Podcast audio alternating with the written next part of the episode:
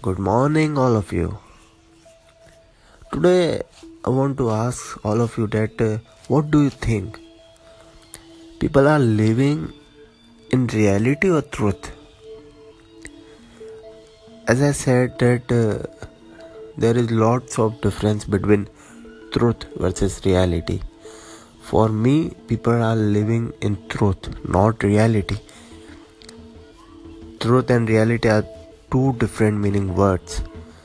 And uh, you know uh, for example that everyone every each of one says i am good person. I am good person. But still so many people hurt other people's. So truth is i'm good but reality, we have to understand.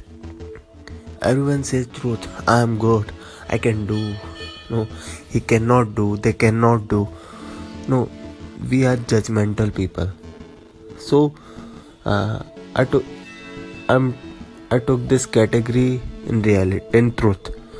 Uh, I don't feel that uh, people are living in reality because uh, um, I don't know why why all people are depending on you know such a thing like money, modernization, and so many things.